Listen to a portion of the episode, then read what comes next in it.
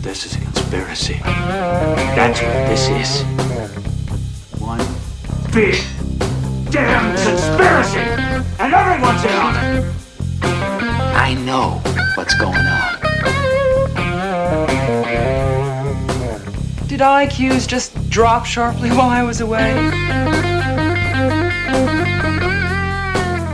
The person is smart. People are dumb, panicky, dangerous animals, and you know it.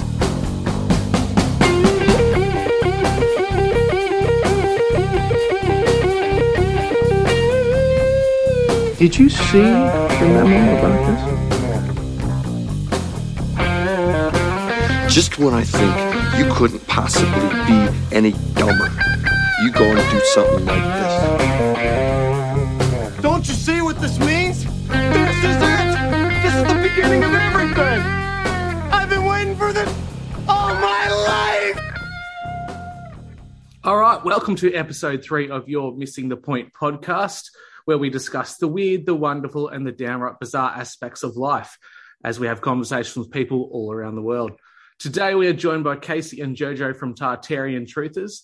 Casey and Jojo have exploded onto the scene of Tartaria seamlessly out of nowhere, providing well researched, thought provoking, and revealing information, all within the Australian context. 28,000 subscribers, 39 videos, and tens of thousands of views each. Ladies, welcome.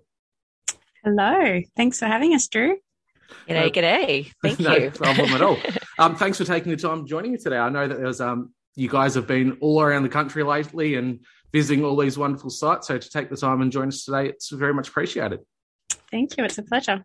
Thank you. No problem. Um, can we start off with a little bit of a background? How did you guys meet each other and how did you end up researching this content and going down this very, very deep rabbit hole? Oh, do you want me to take this on, Jojo? Or? Yeah, you can start. Yep, yep. You should start, Casey. So it all kind of started. Um, well, the the channel started when I started my Instagram um, page, which was just May last year, actually, and I just decided I was going to start an Instagram page devoted to trying to. Um, I, I guess I was hell bent on proving that Australia kind of fell into this Tartaria theory as well because it wasn't mentioned anywhere else. Everything kind of pertained to everywhere else around the world. So I started this um, Instagram. Jojo was one of the first people to send me a message, and then it kind of just spiraled from there. It spiraled in a good way, not a bad. That's right.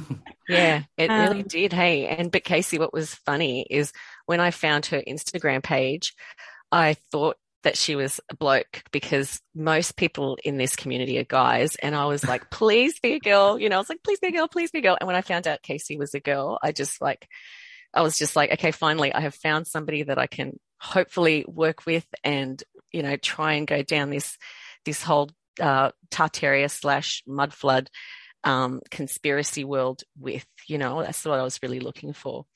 Yeah, and we kind of, um, well, we met uh, uh, just a week later. There was a rally in Sydney, so we met up at that rally.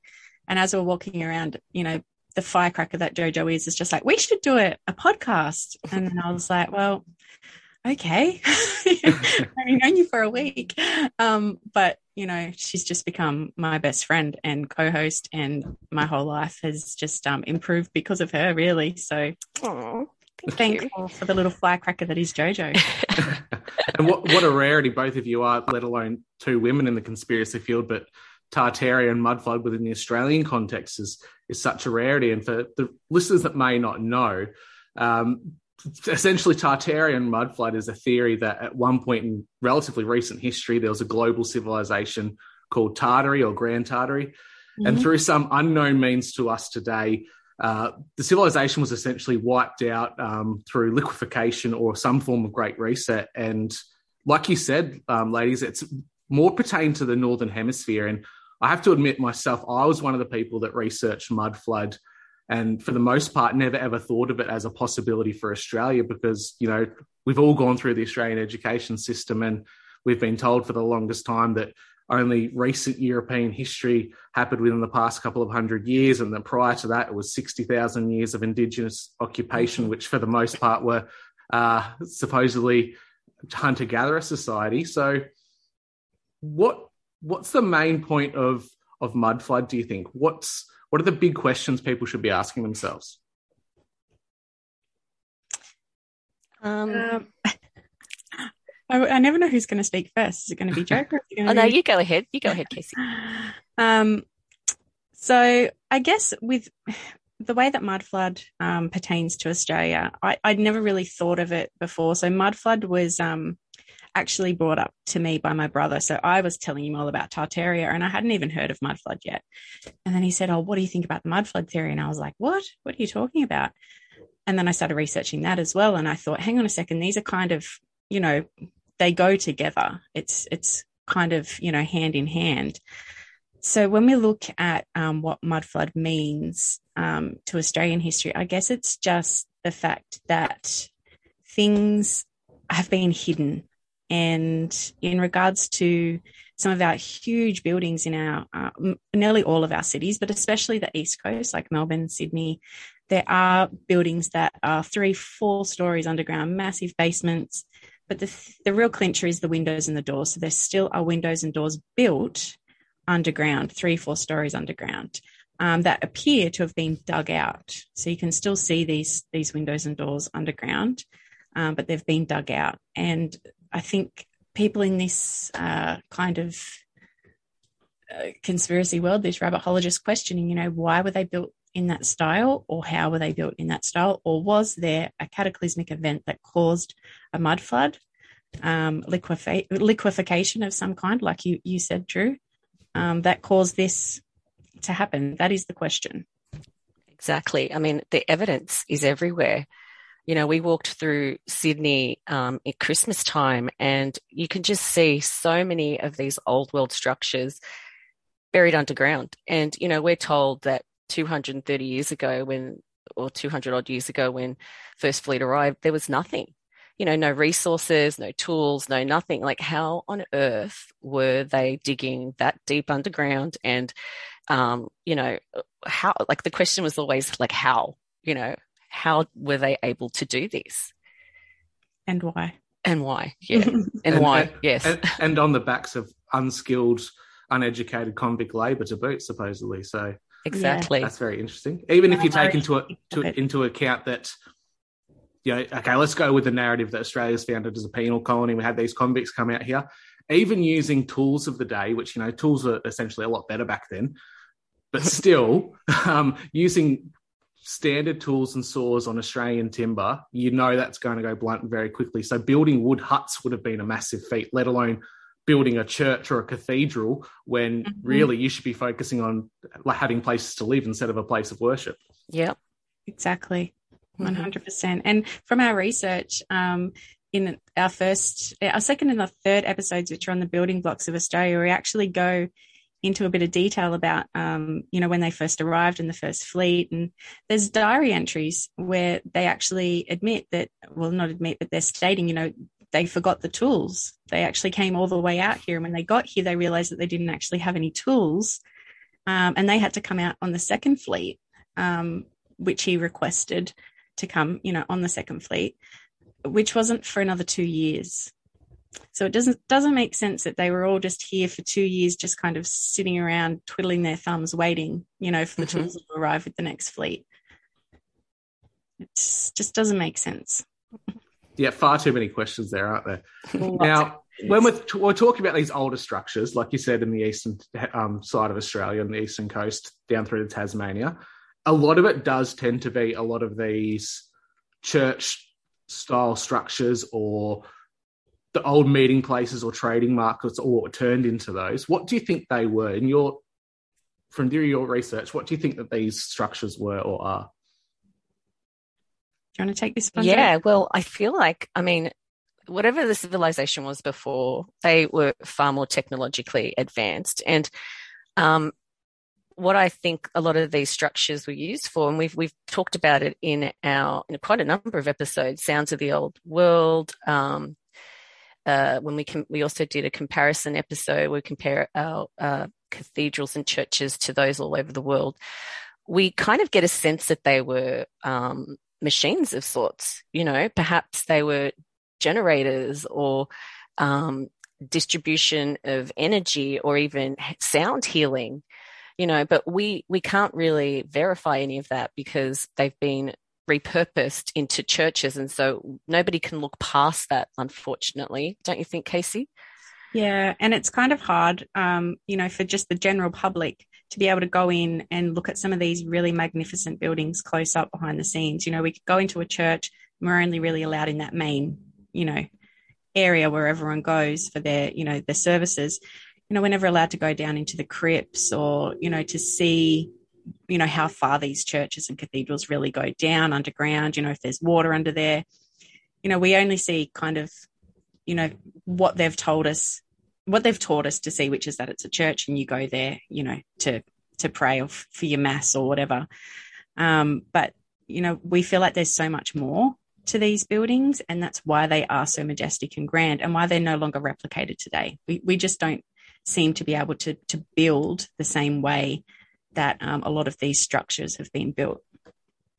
No, we have that modern architecture where everything in any country it all looks the same, looks like the same people built it, which is Hmm. almost an inversion of what's kind of been left for us that they've decided to do it in their own their own way where you have these modern day artists or architects make these geometrically ornate buildings that are just angles and upon angles, which is kind of a bit of a, a clue to it, what's going on anyway. But it's almost like the destroying of culture and history through having a universal um, architecture across the world now.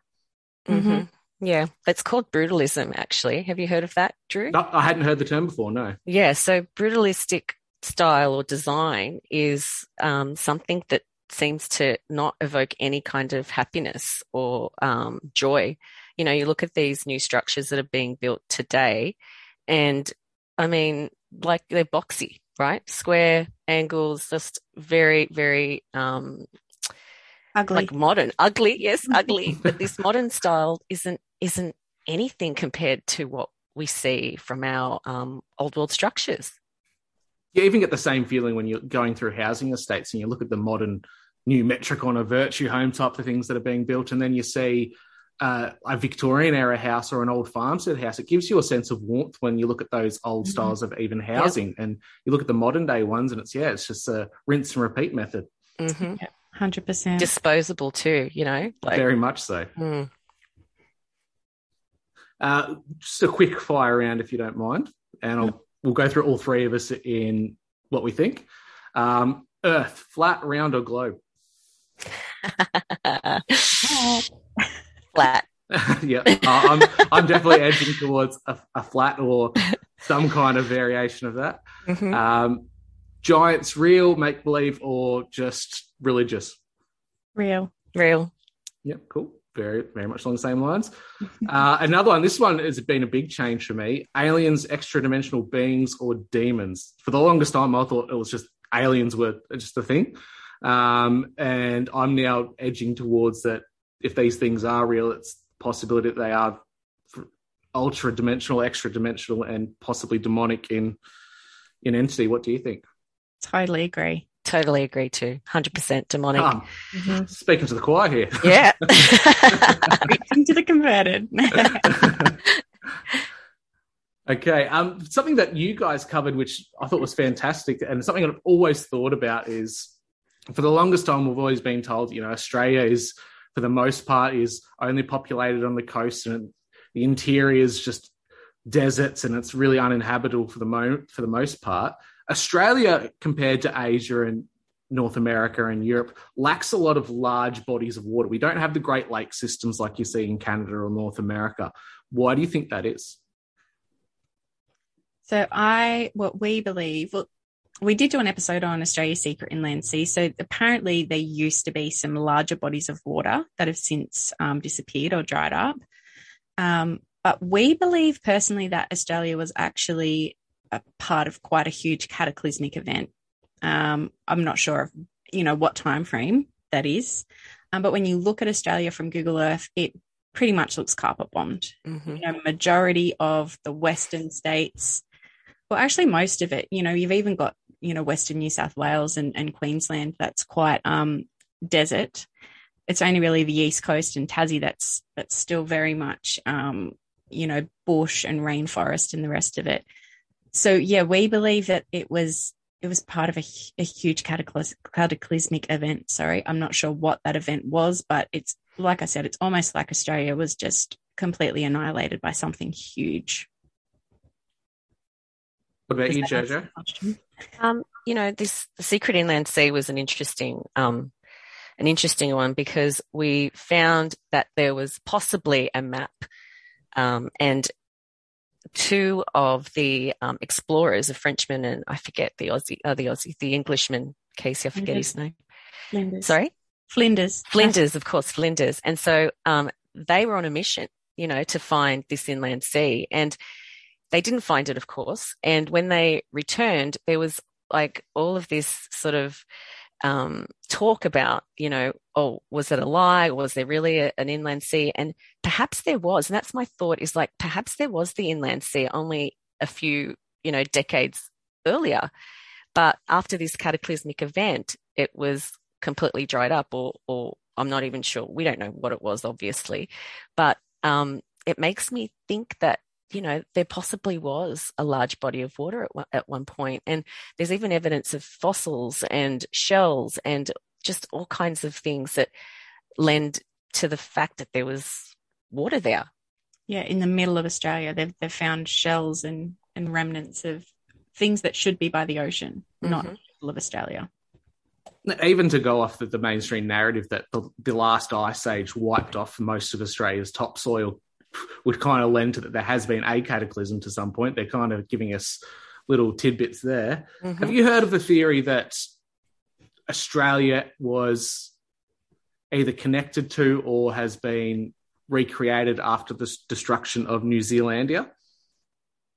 No. No, So there's a theory that New Zealand was once connected to a, a large continent base called New Zealandia, and some other people in the Tartarian truth community are speaking about that this continent was wiped out, and the effects of that either wiped out a lot of Australia at the same time, or it was Australia was deliberately made, um, raising it from the ocean floor, and the reason why so much of it is uninhabited is because it would, it's it's newly newly constructed. Mm, I have not heard that theory, but that's really interesting. Mm, Very interesting. Mm. All right. Orphan trains.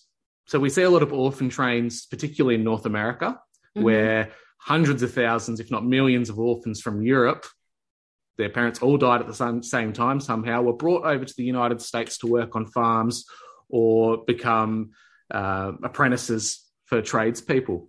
Does Mhm. Australia have that same context? What do we have in regards to that? So we don't have orphan trains per se, but we did have a ridiculous amount of orphanages Mhm. in a time frame where we have, you know, according to the mainstream narrative, a very small population. Um, so we covered that in one of our episodes called um, "Orphanages, Asylums, Jails. Jails, and Female Factories." Um, so yeah, we had all of those things that I just mentioned. We had a lot of in Australia in a time frame where the population was actually really minuscule. So our question was, you know, where did all these children come from? Where did all these, you know, supposed people who are classed as mad and put into asylums um, and jails and all the rest of it, where did they all come from? Um, so our theory, it's a pretty wild one, but our theory is that there were actually already possibly people living here in this country before Captain Cook arrived, um, you know, living a a rather happy and kind of peaceful life. And, you know, the British came, invaded, and those people that didn't go along with the new narrative were locked up, children taken away. Yes. And uh, the children, yeah, taken away and, and possibly indoctrinated into this whole new society, New history. new history. Yep. History rewritten right in front of our eyes. Well, I think we know more now than ever. It's quite easily to wipe out a culture or a civilization simply just through taking away their kids. Simply, you take their kids away, you lock up the people who remember and say they're mad, and over the course of one generation, you've completely lost your entire history. Yeah, Mhm. exactly. There's a quote from George Orwell um, that I, I really love, and it relates a lot to that. And it, it is the most effective way to destroy people is to deny and obliterate their own understanding of their history. And I think that's happening now as we speak, Yeah. but it, I think it's happened previous times, you know, previous resets in, you know, our history. And, you know, the, the new generations that come come through are, are just indoctrinated indoctrinated with a new history. Um, and then all that that was before is, is forgotten, basically. Exactly. But, you know, what's interesting about Australia is, and the reason that our research is so important is we've got the shortest timeline, you know, to work with. So having the shortest timeline, we're able to sort of analyze each step of the way, like what actually was going on here. Whereas the rest of the world, you know, they were apparently um, evolving and, and all these different timelines from, you know, um, uh, Renaissance period, all these different periods, and yet you know Australia's just sort of sitting here, not uninhabited, or not uninhabited, obviously, but we had our um, First Nations people, but basically just a huge landmass, right? Ignored. Ignored. For thousands yeah, of years by everyone. That's- massive that's continent. So it's a bit of an elephant in the room. It could be quite contentious in when we talk about mudflood. In North America, there's theories that are discussed by a lot of people give some pretty good evidence that the North American Indians aren't actually from North America and they were transplanted there to cover up the civilization that spanned the entire continent. And as the settlers were moving west, they just were systematically wiping out what was left of the structures or obliterating them so that they could cover up what was there. Mhm. What does that mean for Australia? We've we've got this proud history of a shared history with our Indigenous people, forty to sixty thousand years. Does that negate that? Does it go alongside it? How does it include these people who built these structures? So it, it is a, a tricky one. Um, you know, we know that our, our First Nations people were here, you know, they've been here for a very long time. But, you know, especially on the East Coast around Sydney, where almost the entire population of Aboriginal people were wiped out, you know, almost straight away after the British arrived due to genocide um, and disease. We've also got the Tasmanian Aboriginal population that was completely wiped out by the mid to late 1800s. So we don't actually know really anymore what was going on in Tasmania before the British arrived there.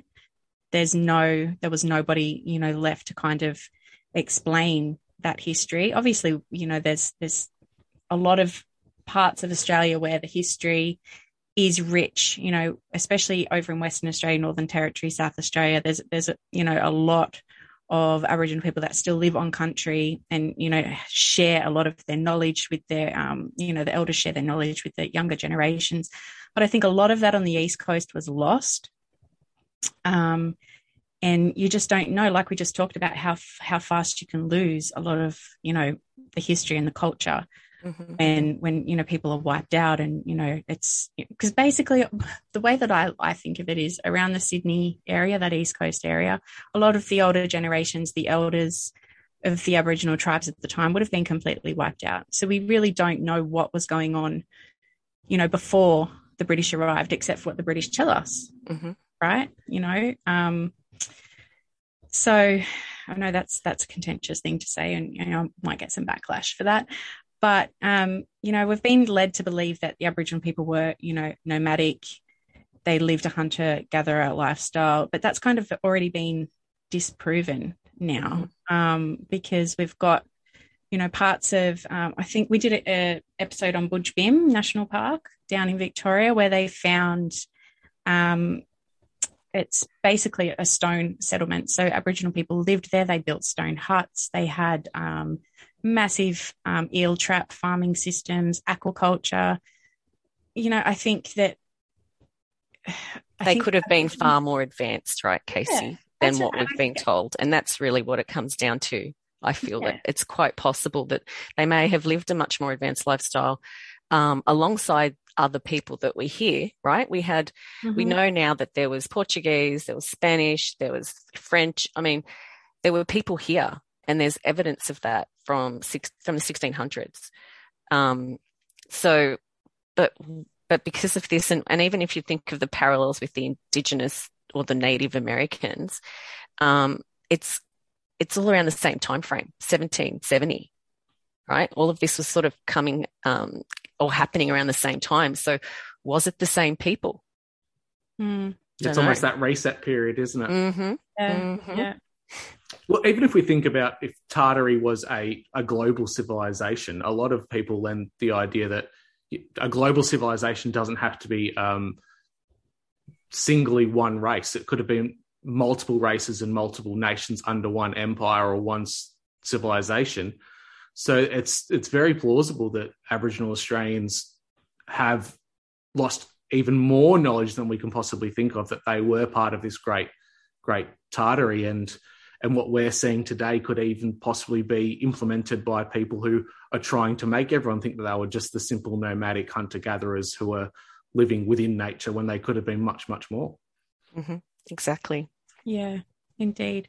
And you know, there's been um, examples in the past of other other people, you know, bringing this kind of stuff to the forefront. So we mentioned in one of our episodes um, a book by uh, a man called Lawrence Hargraves. You may have heard of him. He was an inventor, an explorer, and a historian. And in 1911, he released a book called Lope de Vega, where he basically is calling out Captain Cook as a liar, and he provides evidence of a Spanish settlement in Port Jackson as far back as the 1600s. So this was obviously, you know, ignored and quashed by the establishment, but it just goes to show that people were already questioning our historical narrative back then. hmm You know, That's that's right. I can remember in the nineties when um, the Human Genome Project was really getting underway, and they were taking DNA samples of um, Aboriginal people from the top end in Arnhem Land. That they found a large percentage of Dutch ancestry within the people in the north because the Mhm. Dutch had been here a hundred years more before the British arrived. Yeah, yep, Mhm. definitely. There's lots of um, lots of information out there about Dutch settlements in Australia, but once again, all these things are kind of, you know, they're ignored. Yeah, they're ignored. We just talk about it. We say, oh yeah, Abel Tasman, you know, he came here, he he navigated, circumnavigated Australia, you know, he saw Tasmania, and then that was it. Then he just went home. you know, never came back. so yeah, it's it's a bit odd, Drew. It is very. So, as we know, history is written by the victors, and we see that today happening all the time. You look at the January 6th um, insurrection, I'm using air quotes for those people that can't see the screen, that that's being played right now as the day that democracy almost fell in America, and it's being perpetrated as there were armed people there ready to go in, hog tie, and kill American politicians and take the country over, which we know it really wasn't. You look at the footage, it was people walking through lined ropes, and sure, there was a few rabble rousers being stupid, but it Mhm. certainly wasn't an insurrection. That's just one thing. Looking at the current events of COVID and how that's being changed on a weekly news cycle, hmm history has changed all the time. It makes you really wonder how much history could have been been changed over a hundred years, or a thousand years, or ten thousand years. Yeah, absolutely. Well, what did Napoleon say? History is a set of lies agreed upon. You know, mm-hmm. everything is constantly changing, and I think we're we're really lucky now that we have the internet. You know, to be able to to see and see the things that we can see and connect with people from all over the world. You know, back in the day, according to you know the mainstream narrative, no one was connected. No one knew what was going on in other countries, or if you did want to find out, it you know took five years for a letter to maybe get there on a boat or something. you know, so Yeah. you know, who knows what what really happened? Exactly. And I mean, I um I don't know if you've heard of this bloke. His name's Anatoly Fomenko, and he's a Russian mathematician and professor. And he pieced together this like historical chronolo- chronology, sorry, um, of important historical events. And he claims that they don't actually correspond mathematically with the dates that they're supposed to have happened. And I mean, it's fascinating stuff because he's using, um, you know, European history and um, Americas, but of course, Australia is not in this because we didn't exist. But, um, but you know, there's there's evidence out there. Terra Australis, Terra Nullius, New Holland. I mean, we've we've had so many different um, names for this nation, um, and it just proves that history is just a web of lies, really. even when you look at the Piri Reis map, where Antarctica was mapped out showing it was green and lush with animals abundance, Mm, and you even see the edges of Tasmania and Australia connected to that. So yeah. yeah. like you said, we just have no idea what our our real history is and where we've come from. We even see Yeah. that in main in the mainstream narrative of history, where the church for the longest time kept the Bible in Latin so that the common people could never read it. hmm And the people who actively translated it were burned as heretics. Yeah. Yeah, that's crazy, isn't it? It's kind of Yeah, that- happening today in the modern, you know, in a modern context when you look at, you know, when your posts get taken down off um, Instagram or Facebook, or when you you kind of, you know, your account gets suspended or whatever. It's it's modern day kind of book burning now, isn't it? To try and Mhm. hide what's happening. The thought police are onto us, Casey. they definitely are. They're out there. or when you get shadow banned from a post from like three years ago, and you're like, Oh, yes. come on, what was that?" Definitely the JoJo's still algorithms. shadow at play. banned now. If I you try and search JoJo on Instagram, you can't find her. No, I Oh, know. No crazy. apologies though. No apologies there. It just, it just makes me um, feel a little bit more confident that we're onto something. That's for sure. So, looking back at all the information you've researched, and, I've I've delved into this a little bit, and I had to speak with you today because this, like I said, the Australian context was something that never even came across my mind, which is, in hindsight, is nuts. Looking at what you ladies have been doing, which is fantastic. Mm. Where where do you think that civilization was? Was it this? Was it an all powerful, well being culture and society that was omnipotent and wasn't necessarily evil? Were they wiped out by someone? What's your gut feeling on it? I, I'm going to say I'm a bit torn because in the beginning, I think we were gung ho on thinking, okay, it was like this one world nation and everybody lived in peace and harmony and um, it was all, you know, grand and beautiful and flowing and everyone was just living this fantastical life. But I'm starting to wonder a little bit whether there was, um, it was a little bit more sinister. Like, was there, um, something else. I mean, I, I, I'm I'm onto something else right now, and that's probably why I've got, I'm I'm backpedaling a little bit. But um, once I start to get my head around this this part of it, I, I'll definitely we might have to do a part two, and, and I might have to explain to you my thoughts on on why I don't think it was such a harmonious um, existence. Does it link to Khazaria at all? Uh, yes, Mm, a little okay, bit. yeah. Mm. I, I, I'm think- just I'm just on the yeah the the precipice. I'm just starting that little journey now, looking at that. And I've almost gone through this in reverse. I was learning about Khazaria and researching that, and that led to me to Tartaria and Mudflood. Oh, really? So it's the opposite end. Oh wow, back to front. Yeah. but it's okay. We'll get there somehow, right? No. That's right. Yeah, I think um, we kind of were a little bit naive going into it. You know, we learned about Tartaria and we're like, yay, we're going to prove that Australia was a part of it too. Um, but I think it, it appears now that what most people in general mean when they refer to Tartaria is actually more just like a large chunk of missing, lost, or stolen history. So everything's kind of fallen under this Tartaria heading now. And, you know, we fell into the same trap. I mean, look what we called our channel. Um, but basically, you know, we feel that although Australia definitely could have a history in the Tartaria theory, we've come to realize through our research that even if it doesn't, it has some pretty out there history, you know, that just doesn't match our 1788 Captain Cook mainstream narrative. Absolutely. This is my take on the whole thing is that, you know, whoever's really behind the scenes and the people that you'll never know the names of, like we hear about the Rothschilds and the Rockefellers, these people are low level account managers essentially. Mhm. The real people that are running things, I think there's not one group or one person. It's a whole group of arguing and fighting, uh, like mafia groups or groups that are out for it for themselves. So it's very possible that Grand Tartary was just one group that was usurped and destroyed, and another one took its place. hmm Yeah, definitely. Um, there is there's actually CIA documents, leaked CIA documents that have that refer to you know Tartaria and and falsifying their history and and things like that. So you know there is evidence that it was a real place and it has been you know wiped from the history books. Apparently, it used to actually be in the Encyclopedia Britannicas, the earlier Yep. versions, and then when they updated it, they removed that from there. So you know there's definitely something to it it's just kind of hard to to get to the bottom of it with Yes. so much of it lost Listeners, every time you see an old encyclopedia set, if it's Mhm. very old, keep it. Do not Keep throw it buy out. it. Yep, exactly. Go straight to tea and look up in regards to giants, now giants could have been they might have been like the initial group that were controlling everyone purely by their size, stature, and knowledge and everything that goes along with it, and someone else took what they knew and wiped them out. What's your belief on the giant perception of everything? Were they our controllers? Did they live alongside us? Were they our precursors? Have they um, intermingled and bred themselves into smaller stature? What do you think? Yeah.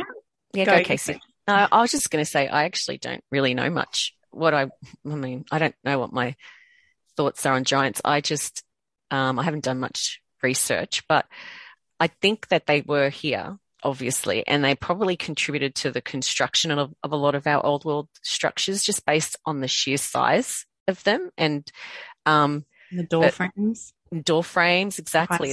All the things that you look around, like, just don't make sense. It wasn't made for us by the looks of things, right? Some of these structures, they were definitely made for a different stature. But um, Casey, you, you go. I'm not actually. I don't have. Uh, yeah, I don't have an answer. I don't have a lot of. Uh, I've never really researched giants. I've always just believed that they were real. Um, you know, there's the whole Nephilim thing um, from the Bible where they, you know, fallen angels.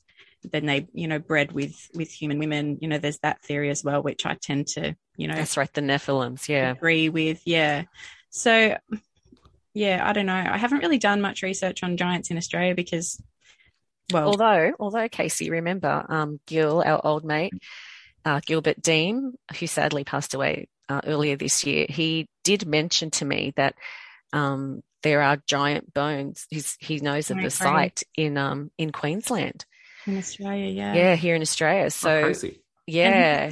Tell us more about it. And then unfortunately we lost him earlier oh, no. year. So I'm so heartbroken by that still. Yeah makes me wonder whether there's connections of that between you know globally there's this there's the uh every culture has a story of a hairy man a giant hairy person. Is that possibly something linked to it? Who knows? Mm. oh my husband is obsessed in yowies. I see we get along well then. Uh, we actually listened to your cryptid podcast the other week when we were driving. Um oh, awesome. the, the um, your red pill deborah gets red pilled one. Um, but yeah, he because he loves yowies and he's obsessed in just learning everything that he can about about them, and which isn't good because we travel around in a caravan and we sometimes go to some pretty far out places. And I said to him, you know, if you want me to go to these places, you need to stop talking. uh. Yeah, you don't want to become a forest bride and be snatched up in the middle of the night. That's for sure. Oh, yeah. god. uh, what about Coral Castle? Have you ladies heard of Coral Castle before? I haven't. No, no, no, Cor- I haven't either. All right, so Coral Castle is a oolite limestone. So when coral forms and calcifies, it becomes like a really lightweight stone. Um, still too heavy and large sizes to build with, but a gentleman in the United States built a coral castle structure supposedly using levitation. He used a dolly and ropes, but was lifting blocks and things that, that a single person couldn't do. Um, he had this strange little box on top of his his tricorder and pulley. Um, that a lot of people say he knew the secrets to levitation and, and how to, they built the pyramids, and he built this ornate giant structure out of coral stone. Wow! So that might be something to look into to help you understand maybe how some of the stru- these structures were built. Because looking at these churches, yeah. like I can remember on a year nine camp in Tasmania, looking at the churches and cathedrals that were built down there. There's no way in hell a couple of people fresh off the boat, anemic, mm-hmm. and all sorts of things built those giant structures out of stone.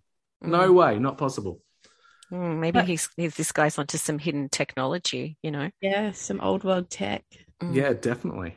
Uh, even just the not just the building of these churches, but even just the the quarrying of the stone and you know preparing all that stone to to make these structures.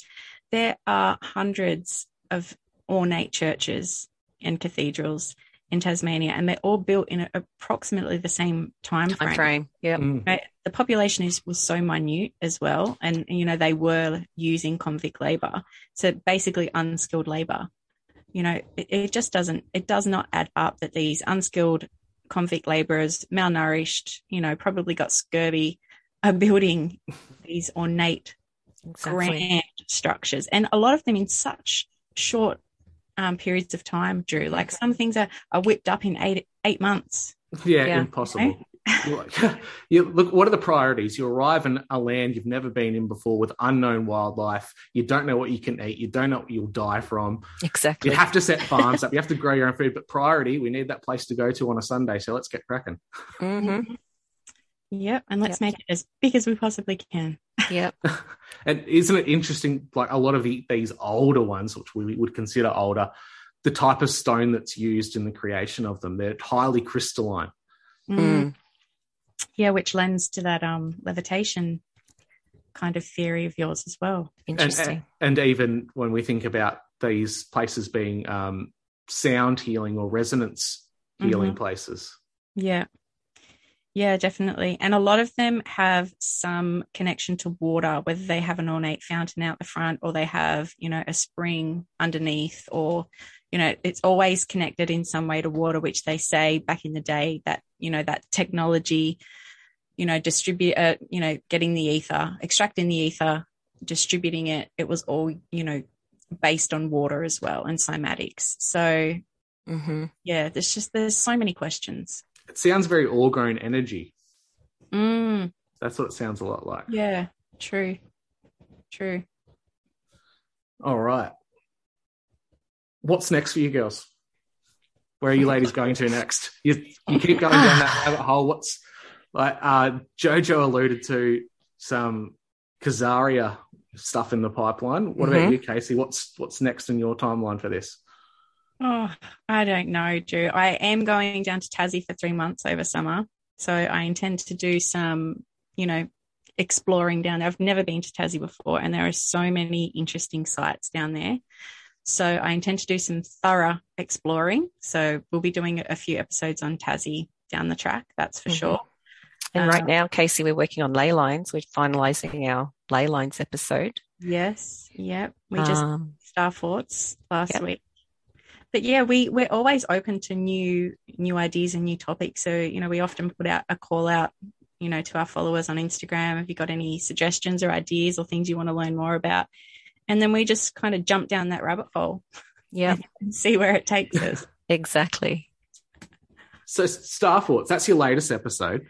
Mhm. This this is something that of Grand Tartary that I was probably one of the things that in my early investment in learning about it was that was the thing I that's definitely a no go for Australia because Australians in general don't know about Star Forts and I'm a bit of a, a history buff or I thought I was until I learned more and more and I realize I don't know anything at all.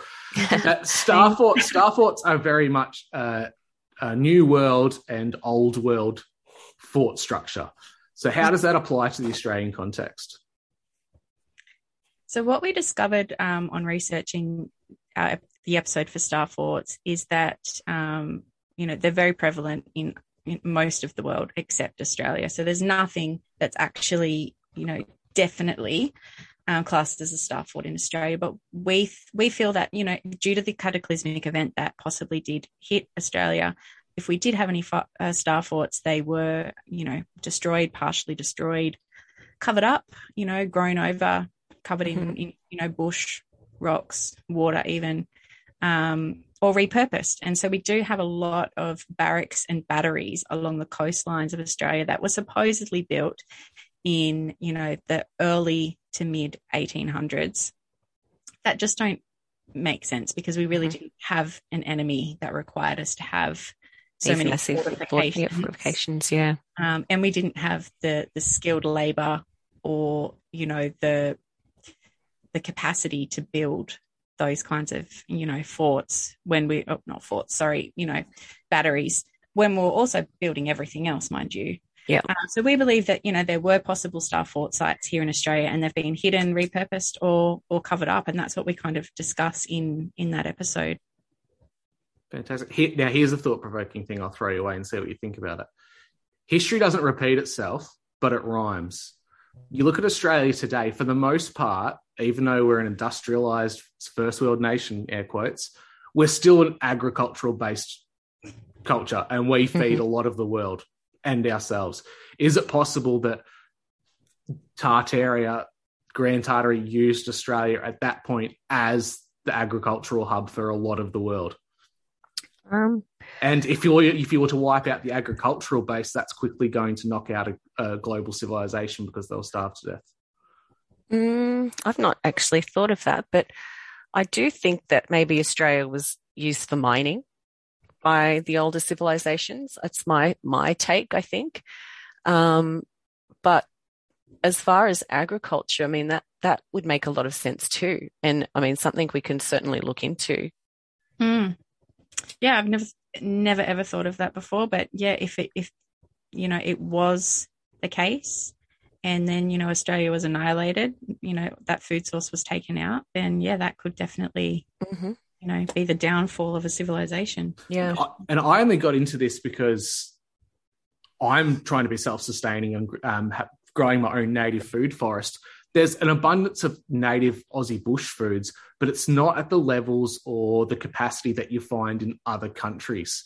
Like a Mm. lot of our modern foods have been taken from South America, Asia, and we've, for the most part, genetically engineered them through selective breeding Mhm. but you don't see that in any of the foods within bush foods within Australia. That leads me to think that, yeah, like you said, there was a, a carpet bombing or a, a, a burning of everything off, and Mhm. only the strongest little things survived. Wow. Yep. Yeah, well, that's like um, in the book Dark Emu with Bruce Pascoe, and he talks about the ingenious farming methods that the you know the First Nations people were using.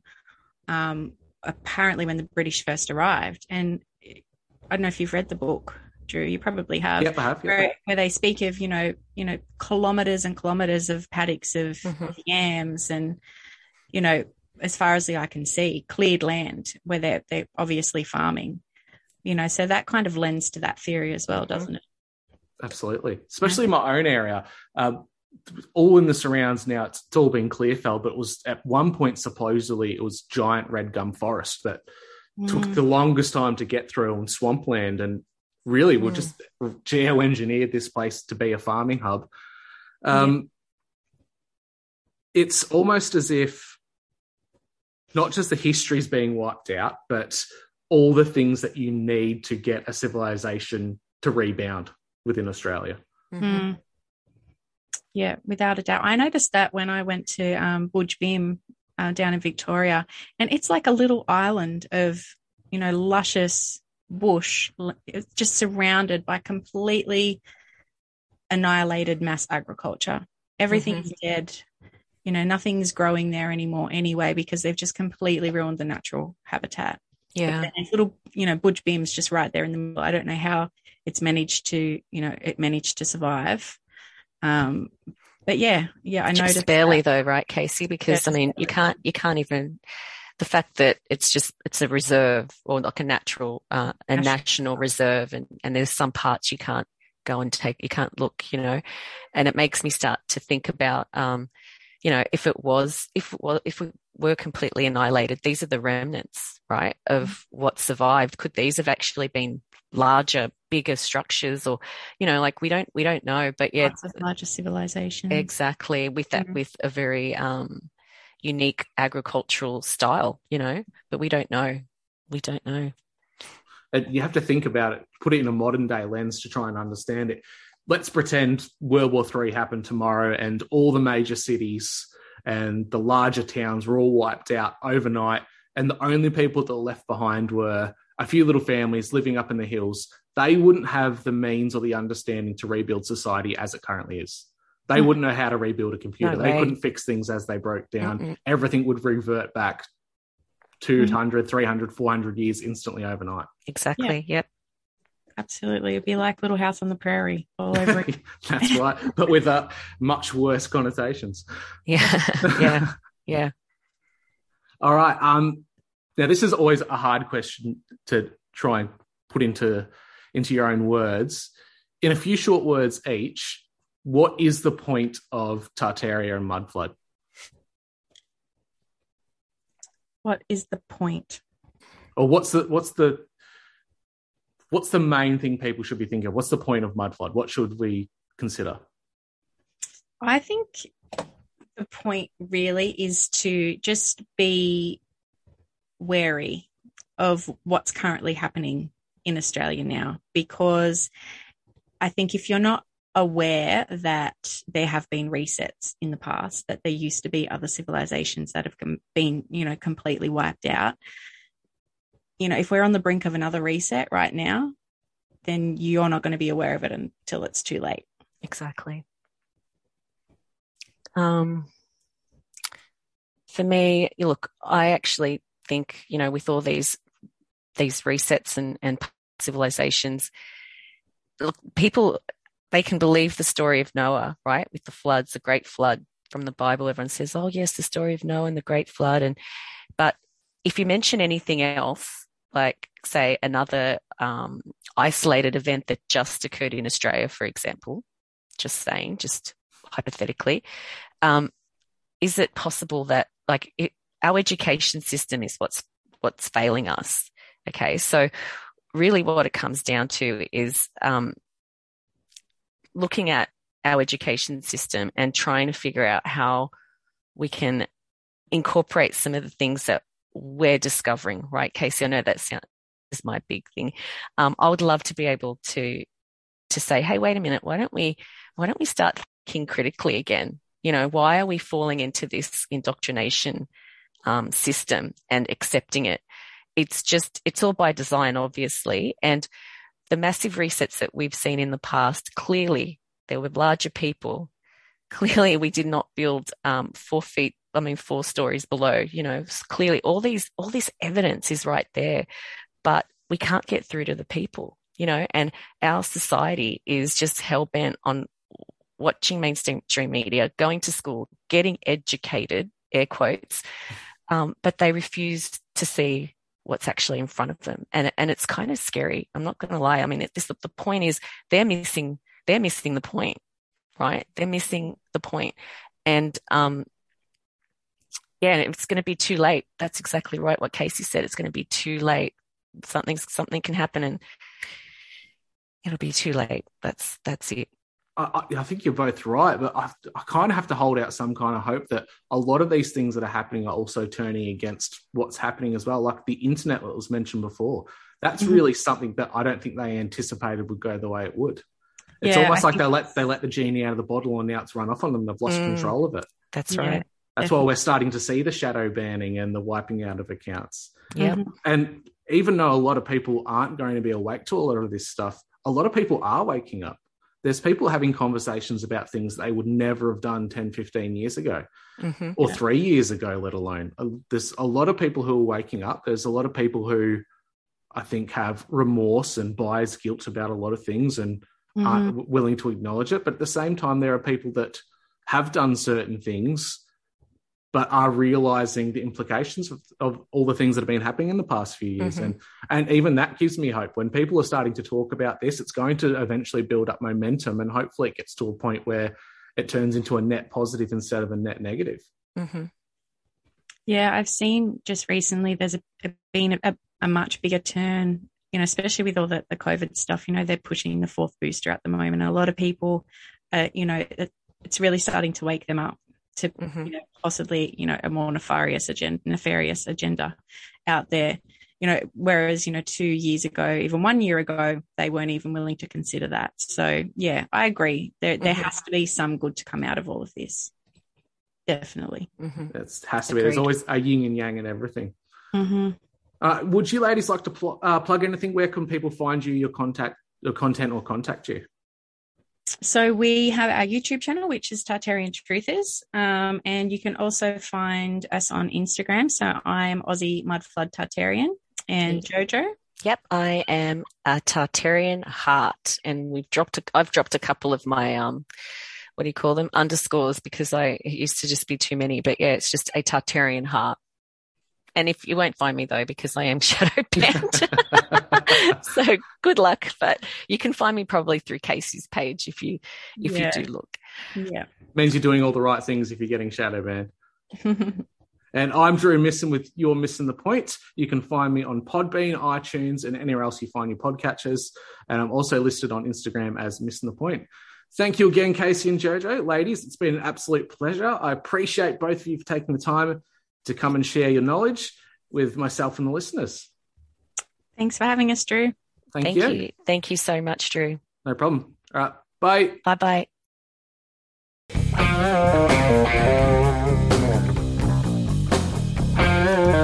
Hey, everybody, it's closing time. You don't got to go home, but you can't stay here.